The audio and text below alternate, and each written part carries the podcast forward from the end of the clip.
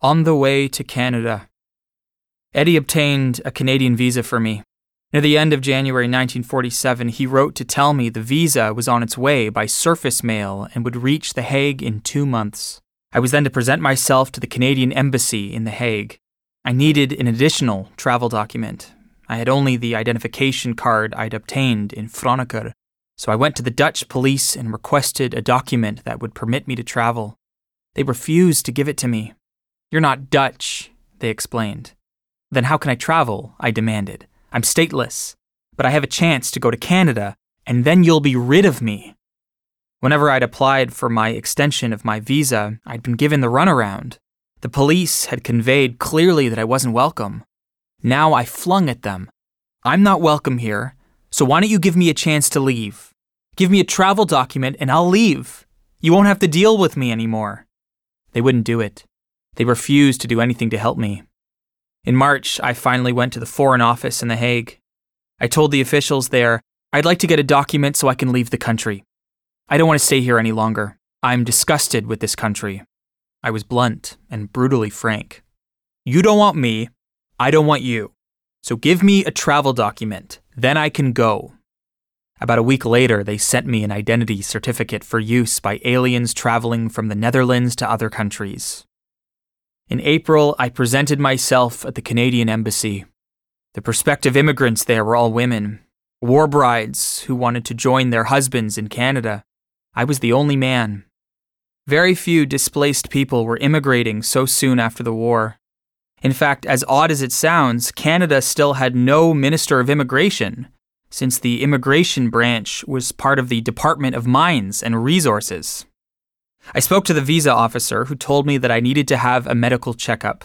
After the checkup, I went back to him, and after examining the chart, he said, Everything is okay. He was about to stamp the visa and my travel document when he recalled, You have to buy a ticket before I can give you the visa. You need a boat or airplane ticket for Canada, then come back for the visa. Quickly headed to the KLM airline office, and what sorus trouble I had there. No one would sell me a ticket. How come you won't sell me a ticket? I asked. I have a visa waiting for me. I also told Royal Dutch Airline officials that I wanted to get out of the Netherlands, that they could get rid of me. That tactic often worked for some reason, and they sold me a ticket, which I paid for with the money I'd saved while I was with the American Army. The ticket was very expensive. It cost about $1,000 for a one way fare from Amsterdam to Montreal. The Canadian official then stamped the immigrant visa into my travel document. I was ready to go. Before going on to Canada, I intended to visit relatives in England. The British Embassy in The Hague granted me a temporary visa for the United Kingdom. At that time, overseas flights couldn't land in Montreal, so I first had to fly to New York.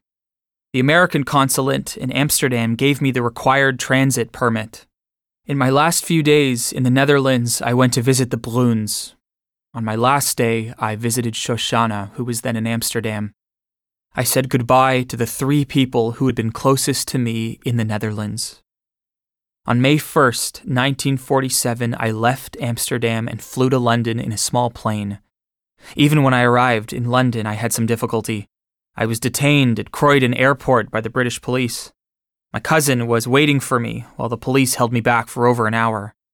I don't know why I was held, but perhaps it was because I was traveling on an unusual document, or maybe they were checking my identity against lists of war criminals. I had difficulty at every stop because of my irregular document. Fundamentally, the problem was that I'd been born in Germany. This hampered me during the war. I could never admit to my birthplace. And now, even after the war, it was still tripping me up. I was finally allowed through to see my relatives, whom I hadn't seen since 1937 when they had left their home in Dortmund, Germany. A few days later, I continued on my way. I took the train from Euston railway station in London to Glasgow, Scotland. From Glasgow, I went by bus to Prestwick, where the flights for New York took off. On May 6th, I flew from Prestwick to Iceland, from Iceland to Newfoundland, and from Newfoundland to New York. When I landed in New York, I was led aside. There was an outbreak of a disease of some sort in London, and since I'd come through there, I had to be inoculated. I was hurried away to be given a needle. My brother stood waiting, bewildered, when I didn't walk out. Then I had to pass through customs. I wasn't carrying much baggage, but I had to line up like everyone else. Eddie saw me then. He sneaked in between the customs inspectors and came to my side. He was so unbelievably happy. An emotional moment seeing him again.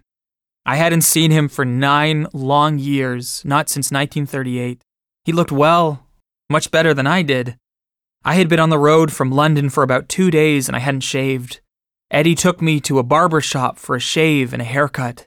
Then we boarded a plane to Montreal.